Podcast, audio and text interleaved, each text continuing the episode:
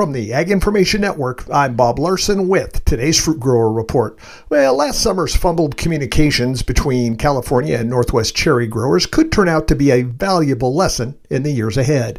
Northwest Cherry Growers President BJ Thurlby says California's later than normal harvest really caught everyone off guard. The takeaway by these retailers, they were scrambling and pulling ads because they didn't get fruit over Memorial Day. And it's not necessarily the California growers' fault, but they could have been more forthright and just said, hey, okay, we aren't going to have fruit for Memorial Day, but we need ads the week after or the week after that, and let's get excited and, and really put a hot price out there that will move the fruit. Moving forward, Thurlby says we'll have to try much harder. So it'll be interesting to see how that transpires. But I've had many conversations already with some of the different California groups because they, they call and they just want to kind of hear about, you know, what do you think? What's going differently? And here in a few weeks, Thurlby says we'll really be getting down to business. We've had several meetings, I have anyway, with some of the leaders in the California industry, but we've got a, a formal meeting set up here at the end of February where we're going to drive down to Portland and the California guys are going to fly up. We're going to all get in a room and just kind of talk about, you know, the dynamics of on these weird years what might work better. And i certainly have some opinions.